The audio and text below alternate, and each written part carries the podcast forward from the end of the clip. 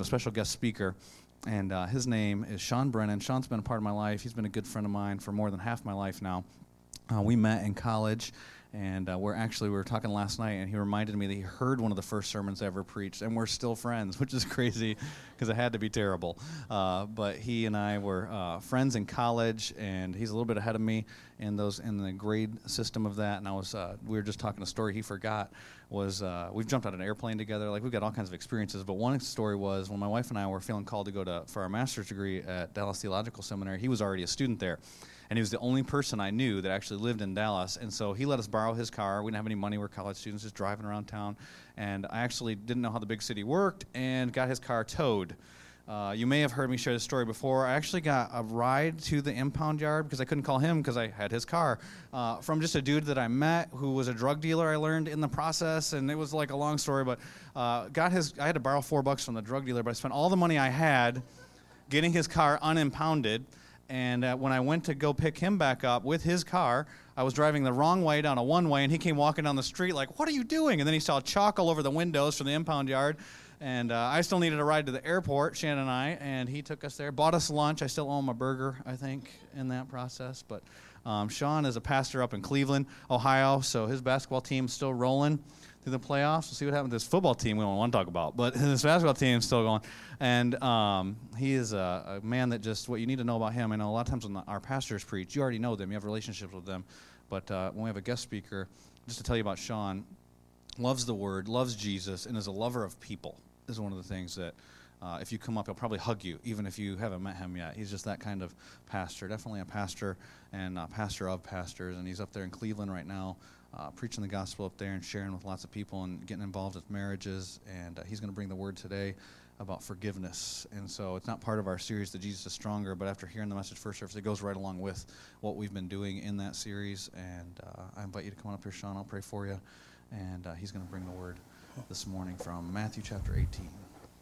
Uh, he's got also got a wonderful wife. I forgot to mention Allie. Allie, wonderful wife. He's got three girls, mm-hmm. uh, beautiful girls. All pastors don't have just girls, uh, just the ones I know have uh, girls. But, exactly. Uh, let me pray for you, Sean, as you bring the word. Father, thank you uh, for Sean and just his scholarship of studying the Bible, but more than that, his passion and intimacy with your son Jesus and the love for Jesus. And I pray that you would use him to connect us to your son Jesus today. I pray that each one of us those who've been walking with you for a long time, and those who uh, maybe all this church stuff is new to us, that you would speak through his words in a way that we can all understand. And I pray, God, that you would convict where there needs to be conviction, and I pray that you would encourage, and I pray for him. And I know he's already preached this message once today here, but you may want to do something different this service. I pray you just keep them open to your spirit, working and moving in that. And uh, for each one that's here today, God, uh, for some, I know that the need is repentance, and there's been hard hearts, and I pray you'd break those hearts. And for some, um, God, you they're hurting. I pray you'd bring comfort and healing. And you can do all that with the same word. And I pray you'd use your word to pierce us. In Jesus' name I pray. Amen. Amen. Thank you, Scott. Looks great seeing Doctor up there on the screen. You should be very proud of your pastor. I think very highly of your pastor, and Shanna, it is a, a treat. Now, to clarify, when, we, when you said we jumped out of planes, there were parachutes involved. Um, we, we had so many fun memories, but that sermon that he, you know, reminded me of this or last night. Actually, I reminded Scott of that because he was in a, a freshman or first year preaching class, and I can remember standing back after hearing him preach and recognizing that this man is uniquely gifted by God to communicate God's word. And when he speaks of you, church, outside of your presence, he speaks very highly of you. He loves you very much. And we, uh, my wife and I, and our girls, as we've enjoyed our time in Raleigh, we understand why Scott and Shanna migrated south from Michigan when they made that move. And this morning, it is a huge privilege for me to stand in this pulpit and to open up God's Word. I want us to catch this morning the simple phrase that was articulated in the song that we sing I am no longer a slave to fear, but I am a child of God. And that changes everything, doesn't it, in the life of a believer? And for those of you that are here that are believers, that have been believers for a long time, I hope and pray that this message this morning is a source of tremendous encouragement to you in your walk. And I will also share to you that the lesson, when Pastor Scott gave me the invitation to, to preach, I was so humbled, so honored. Um, I love these guys. I'm so grateful for them. I did, that, that car, it wasn't a Lamborghini or anything. I think they probably paid more to get the car out of you know storage or whatever that it was worth, a little Toyota Tercel. But, um, but there's a part of this message today that if you get this, as you wrestle with what it means to deal with forgiveness in your life, I believe, friends, that there's a possibility of you understanding a freedom that you may not have ever experienced before. And so today we're going to look at what it means to experience forgiveness through the lens of the gospel. And there's a, component of this that was, was made so profound for me when I was in, on a missions trip up in, in British Columbia in this place called Ucluelet in Canada. And we were ministering to a First Nations tribe. I had a privilege to preach up there. And then afterwards, I was interacting with this First Nations, a believer in a First Nations tribe there. And the tribal elder sat, pulled me aside, and he sat down. We were just watching the eagles, just this breathtakingly beautiful place, like Raleigh. And, and this, this um, th- I'm watching this eagle fly overhead, and he says, "You know, you know, Sean, um, that those. If you watch closely, you'll see that eagle catch a salmon. It's pretty amazing." And he said, "I've seen with my own eyes a salmon be caught by an eagle, but but what an eagle will do once they capture a salmon is they will not let go, no matter the size of the salmon."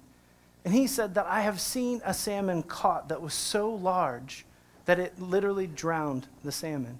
I mean, drowned the eagle because the claws were embedded so deeply into the fish. And the image struck me as I think about the issue of forgiveness and non forgiveness in particular. That's been said with the cliche that I think is powerful that it's kind of like an individual that drinks poison and hopes that someone else dies. That there's a component of unforgiveness that can become so entwined with our soul that it, it keeps us from being able to experience the kind of love and the kind of intimacy that the Lord has designed for us to have. And today, as we study God's Word together, there's going to be a component of the truth of God's Word that I hope is going to serve as a mirror for us to help us to identify an area in our life that can be the source of tremendous encouragement for us. So, before we dive into the Word, I want to say hi to those in the theater next door watching Jurassic Park. Congratulate. Uh, no. Um, I want to say welcome to those of you in the other theater, and I want to take a minute and I want to just thank the Lord for this time. Lord, we love you, and I just thank you for Dr. Scott Lear, and I want to thank you for Shanna, and I want to thank you for the impact that they have had in my life and in Allie's life, and Lord, I thank you that you've given us the privilege to learn from them, and I thank you for this church. I thank you for its mission um, to, to be salt and light in this community. I pray that you would continue to bless it. Lord, I ask that you would um, open our eyes to the truth of your word. I pray that today in this place you would be glorified. I pray that there would be a sense of freedom that comes from the understanding of this tremendously beautiful passage of Scripture. We pray these things in Jesus' precious name. Amen. If you have your Bibles, I want to invite you to open up with me to Matthew, Matthew chapter 18.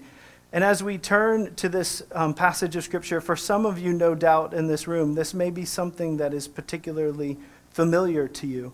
It may be a passage that, um, that you've heard before, and that it's one of those that's really easy to apply to other people. Like, they need to work on forgiveness. This is something that they need to understand. Perhaps you're sitting in here and you, you have a story of someone that you knew that was particularly unforgiving for me, there's this devastating story in my family's history where my, my grandfather was a pastor and his, his wife really struggled with unforgiveness. We know because she, when she passed away, that she left notes in her house that were intended to be found after she passed away to share with her family members how bad of a job they did as being her children. That she had, had angst that was built up inside of her that was so deep that she wrestled with anger and unforgiveness, and it destroyed her relationships in her life. And in my role as a marriage and family pastor, I have the privilege of interacting with tons of families that I have seen the issue of unforgiveness become a source of tremendous pain. It has distanced the, the ability for relationships to truly take place. And so, here, as we open up to Matthew chapter 18, we see this, this beginning in verse 1, this, this fascinating encounter where Peter, which we know that Peter's going to be the rock that the Lord Jesus is going to build his church on, Peter's going to be taken to school. In a way that he's, he's coming to Jesus and he's going to ask Jesus a question. And, in true Peter fashion, he's also going to answer the question because that's how Peter rolls sometimes. But he's going to articulate this question to the Lord Jesus. And then Jesus is going to do something powerful. In the hands of the master teacher, he's going to illustrate for all of us what it means to be people that have truly been forgiven. And when we understand that we've been forgiven, we're going to see the joy and the freedom that come from that. And so, if you have your Bibles, turn with me to Matthew chapter 18, beginning in verse 21. Peter came to Jesus and he asked, Lord, how many times shall I forgive my brother or sister who sins against me? And then he goes on to answer up to seven times. And I think, I think Peter was doing something interesting here. More, more than likely, there was a, a, a, teaching in Amos that he was familiar with that kind of used like our three strike rule that if someone had sinned against you three times, then you didn't have to forgive them anymore. At least that's what was implied. And Peter says, Hey, Jesus, if I've forgiven someone three times, how about seven times? And the Lord Jesus responds back and he says to you, I tell you, not seven times, but 77 times. In some of your translations, it's 70 times seven. It's a little unclear in the text, but the point is that you should not need a calculator or a spreadsheet to keep track of how many times you've had to forgive someone. This is intended to be a number that is unrememberable, that is unrecorded, that is it's a constant state of unforgiveness. And no doubt Peter hears this and there's a sense of this like, are you serious? Could this really be the case? Do you really believe that we should forgive with this deep sense of forgiveness and constancy?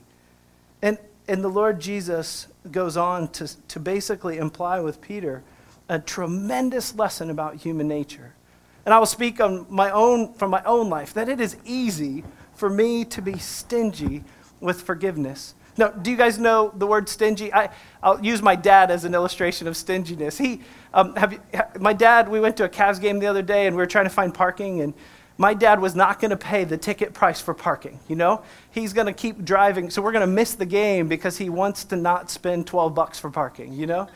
He, he has this as a, a part of it. My dad is stingy. A- Allie tells the story growing up in her household that, that her parents, when there was that, um, that little white bus that would, or little white truck that would go through the neighborhood and there was music coming out of it, her parents told her that that was the music truck um, not the ice cream truck, you know. the, the, there's, there's a part of us, though, that we understand what it means to be cheap. But what about when it comes to giving forgiveness to other individuals in our lives, especially in the light of the way it is described here as someone sinning against you, that they've hurt you, that they've done something that's extremely painful to you? Jesus goes on to use this powerful illustration in Matthew chapter 18, verse 23. Therefore, the kingdom of heaven is like a king who wanted to settle accounts with his servants. As he began the settlement, a man who owed him 10,000 bags of gold was brought to him. Now, now, when you and I read this in the text, 10,000 bags of gold, that sounds like a, a tremendous amount of money. And the different translations will describe this in different ways. But it's important for us to understand that this 10,000 bags of gold, this is the largest denomination of money recorded in scripture. This is the largest number. So it's like my kids using the word gazillion, you know? Like this is a tremendously huge amount of money. And the original here would have heard this and they would have said, all right, so the debt that is owed is tremendously significant. It's huge. And it, and it says in the text he was unable to pay it. The master ordered that he and his wife and his children and all that he had be sold to repay the debt. At this, the servant fell on his knees before him. Be patient with me, he begged. I will pay back everything. We know that's impossible. But then the servant's master took pity on him. He canceled the debt and he let him go.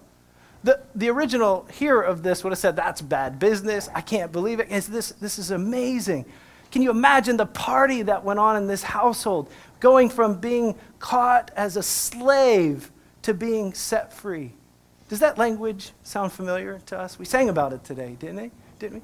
That, that as individuals who've been forgiven by the Lord Jesus Christ, that we are no longer a slave to fear we're no longer a slave to sin, but through the blood of Christ that, that the Lord Jesus willfully chose for our behalf, that we are called a son of God. So there has been an offer of tremendous forgiveness. And then Jesus goes on to take Peter to school. And he says to him this, this idea that, that this lavishness, this amazing forgiveness is ultimately something that, that would strike him as being so deeply profound. And I suppose for you and I, friends, that, that we recognize this morning that God is lavish in his forgiveness to you and I. Psalm chapter 103, 8 through 13 puts it this way It says, The Lord is compassionate and gracious, slow to anger, abounding in love. He will not always accuse, nor will he harbor his anger forever. He does not treat us as our sins deserve, or repay us according to our iniquities. For as high as the heavens are above the earth, so great is his love for those who fear him. As far as the east is from the west, so far has he removed our transgressions from us. As a father has compassion on his children, so the Lord has compassion on those who fear him. Could, could you put your name in that? When you think of those words that the Lord Jesus is, or that God is described as looking at us with compassion, could you say um, that, that Allie is compassionate and gracious, that Sean is slow to anger, that Karis is abounding in love, that she will not always accuse and will not be harboring this anger forever. Uh, there's a component of this for us to get this message morning, this morning. It's extremely important for us to accept the fact that at times we move into this pattern that repays evil for evil, don't we? That, that we are people who, when someone hurts us, that we do keep records. You remember in 1 Corinthians 13, it says, Love keeps no record of wrongs. Well, it's, it's pretty easy for me to keep record of wrongs, to remember the hurt. My, my mind doesn't have a delete button when it comes to the ways that people have hurt me in my life. But the text goes on to say in Matthew 18, verse 28, when that servant went out, we get to continue to see the story. When that servant went out, he found one of his fellow servants who owed him a hundred silver coins. It's important that we catch that this is not a tiny debt. This is about the equivalent of a hundred days' work. So here's this significant debt that is owed. But he goes and he has his own servant, his fellow servant, that owed him a hundred silver coins. He grabbed him and he began to choke him. And he says, Pay back what you owe me, he demanded. His fellow servant fell on his knees and begged him, Be patient with me and I'll pay it back. But he refused. Instead, he went off and had the man thrown into prison and so that he could pay the debt. It's fascinating to see in Jesus' illustration that here a man had been tremendously forgiven. And you would expect him to not repay evil for evil. But instead, what he does is he holds this other individual to this debt that he owes. Now, friends, it's so important for us this morning to wrestle with what that looks like in our own life. Where is it that we choose to do this same thing? it's helpful to think that forgiveness means giving mercy and then moving on. That forgiveness is not inherently fair, but it is something that is only understood through the lens of the gospel. And it's crucial that we understand that we are always looking through lenses in our lives, aren't we? It's fun. I, I, get to sit down with couples that are in our church, every couple that gets married in our church, and it's about 60 or 70 of them in a year that I get to sit down with every one of them prior to them getting married. And one of the things that I notice is that you, you know this, right? You know couples that are about to get married, that there's, there's a rose colored glass that they look through their spouse, their fiance through, right? That their future spouse, they, they can see no wrong uh, in the person that they're Twitter pated with, right? That they, they're so excited about this new relationship. And here, here, this language that we're using today is to accept the fact that you and I are always looking through some version of a lens. If you've cracked the screen of your iPhone or your, your cell phone, you know you're reminded I'm looking through something, a lens. Verse 31 goes on to say this When the other servants saw what had happened, they were outraged and they went and told their master everything that had happened. This is the original master that had forgiven the tremendous debt.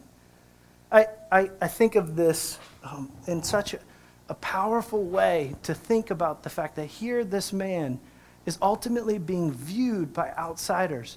How you and I choose to extend grace or not extend grace communicates an awful lot to the people that are surrounding us. If we are not generous or lavish with grace, people are painfully aware of it. Henry Ward Beecher, 18th century pastor and abolitionist, said this I can forgive, but I cannot forget is only another way of saying I will not forgive. Forgiveness ought to be like a canceled note, torn in two and burned up so that it can never be shown against another, another person. I, I think it's important for us to accept that when we don't do that well, that others are auditing our ability to extend grace. The story goes on to say in verse 32 Then the master called the servant in. You wicked servant, he said, I canceled all of that debt of yours because you begged me to. Shouldn't you have had mercy on your fellow servant just as I had on you? In anger, his master handed him over to the jailers to be tortured until he should pay back all that he owed. This is how my heavenly Father will treat each of you unless you forgive your brother or sister from your heart. This is hard words to read. But what he's saying here is individuals that have been forgiven ought to represent that in the way they interact with other people. And, friends, this morning, as we wrestle with this, I want to illustrate this through a powerful uh, illustration that Ken Sande is one of my favorite authors who wrote the book Peacemakers. He said that he had had a congregant hear a message similar to this, just talking about forgiveness and grace. And he'd gone up to, um, he'd gone up to Ken after the message and he said, Pastor, I'm having so much trouble forgiving my neighbor. She's just the worst kind of person. I, she drives me nuts. We're, we have a lawsuit that's pending. I mean, it's just terrible. I'm thinking about leaving. I'm thinking about moving. Uh, you know, he said, I run out of cheeks to turn, you know? And, and uh, Ken, you know, just smiled, said he'd prayed for him. And then a couple weeks later, the, that man came back to the pastor and, and told him what had happened. That There was a terrible storm in their neighborhood.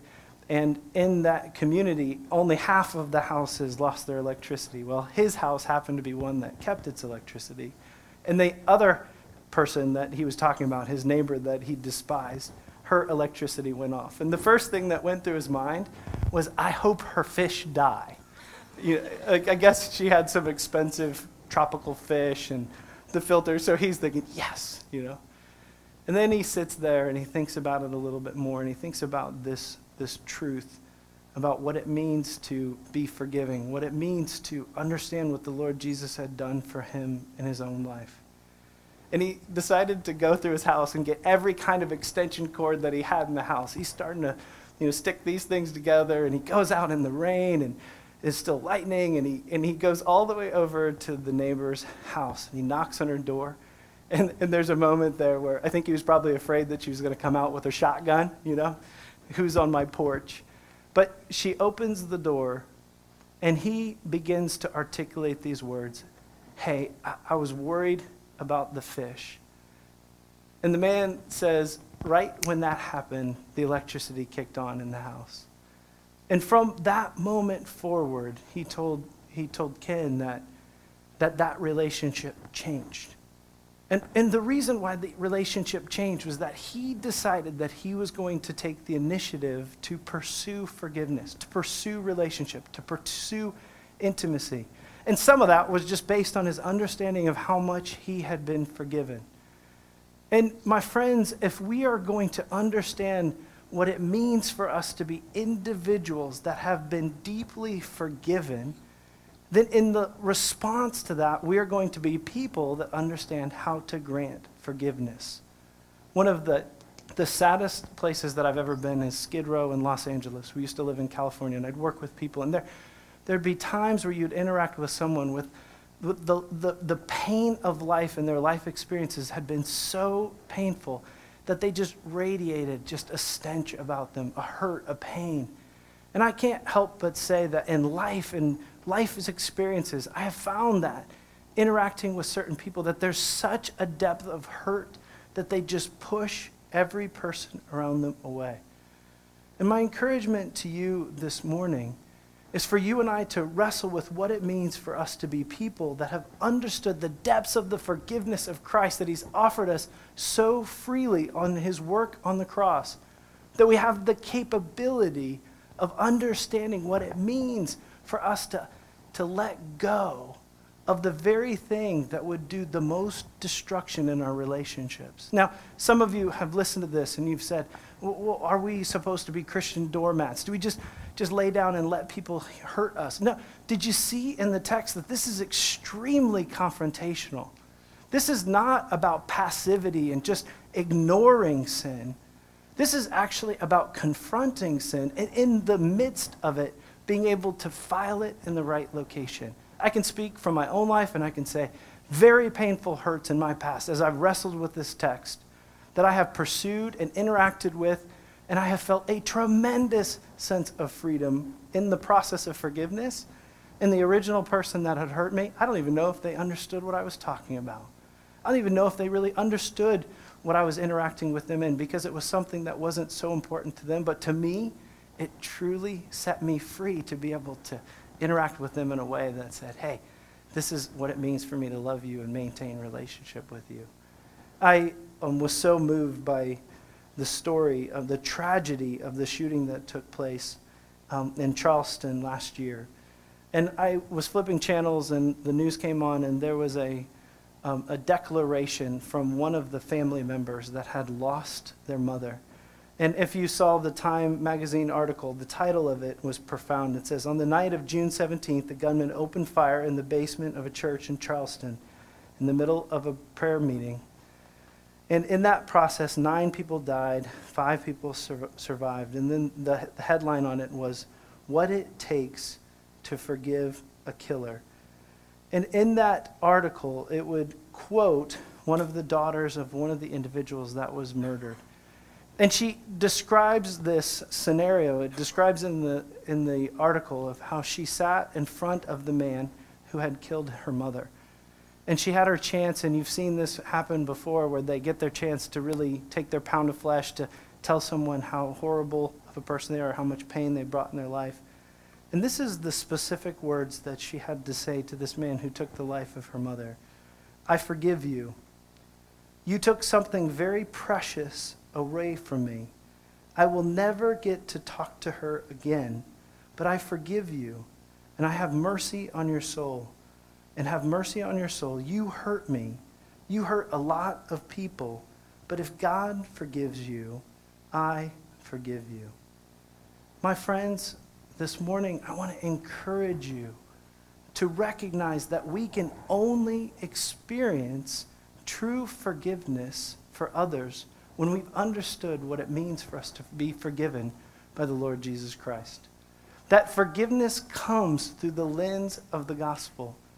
And there's an inherent warning in this text that if we do not know how to forgive, then we may be like the individual that has not truly understood the forgiveness of Christ. But if we have experienced the forgiveness of Christ, that we ought to be characterized as being the most forgiving of people so, this description of the eagle with its claws inside the fish, the, the poison that's ultimately going to destroy it, that there's a component of this that through the grace of the Lord Jesus Christ, that we can set it free. And if you choose to do that in your life, I think you're going to see a blessing in your marriage, in your relationships, in your relationship with your children, in your coworkers. If you can allow yourself to understand forgiveness through the lens of the gospel, I believe that this community will not just see this church as an amazing church that it is, but they'll also know that this church radiates the continued love of the Lord Jesus Christ. Isn't that exciting? Isn't that powerful to imagine what it means for us to radiate the forgiveness of Christ? My friends, let's bow our heads and let's thank the Lord for this time. Lord, we love you. And I thank you and praise you for your goodness. And I thank you for your word. Lord, I thank you that it's sharper than a double edged sword that can pierce our hearts. And Lord, I pray um, for the individuals that are in this room that have wrestled with, with unforgiveness in their life, like I have, that have chosen to remember instead of work to set free. Lord, I pray that for them on this day that you would search their hearts and you would help them to understand your overwhelming love for them, your overwhelming grace, your unmerited favor that only comes from you. And Lord, I ask that in this place that our graciousness would abound and that there would be individuals that would see our lack of repaying evil for evil as being a representation of how much we understand that we've been forgiven. And I pray, Lord, uh, this morning that as we reflect on the, the fact that other people are watching us as to how we do this, um, Lord, I, I beg of you that ultimately, at the core of our understanding, would be that you knew us perfectly. You were not deceived by our sin, and you did not look at us and say um, that we were fooled. You were fooled by our actions, but instead, Lord, that you saw us completely and that you chose to seek and to save that which was lost. And in that process, Lord, that we experience the kind of forgiveness that only can come through the blood of Christ. And I pray that that would radiate in the way that we interact with other people. You're an awesome God. We love you. In Jesus' name we pray. Amen.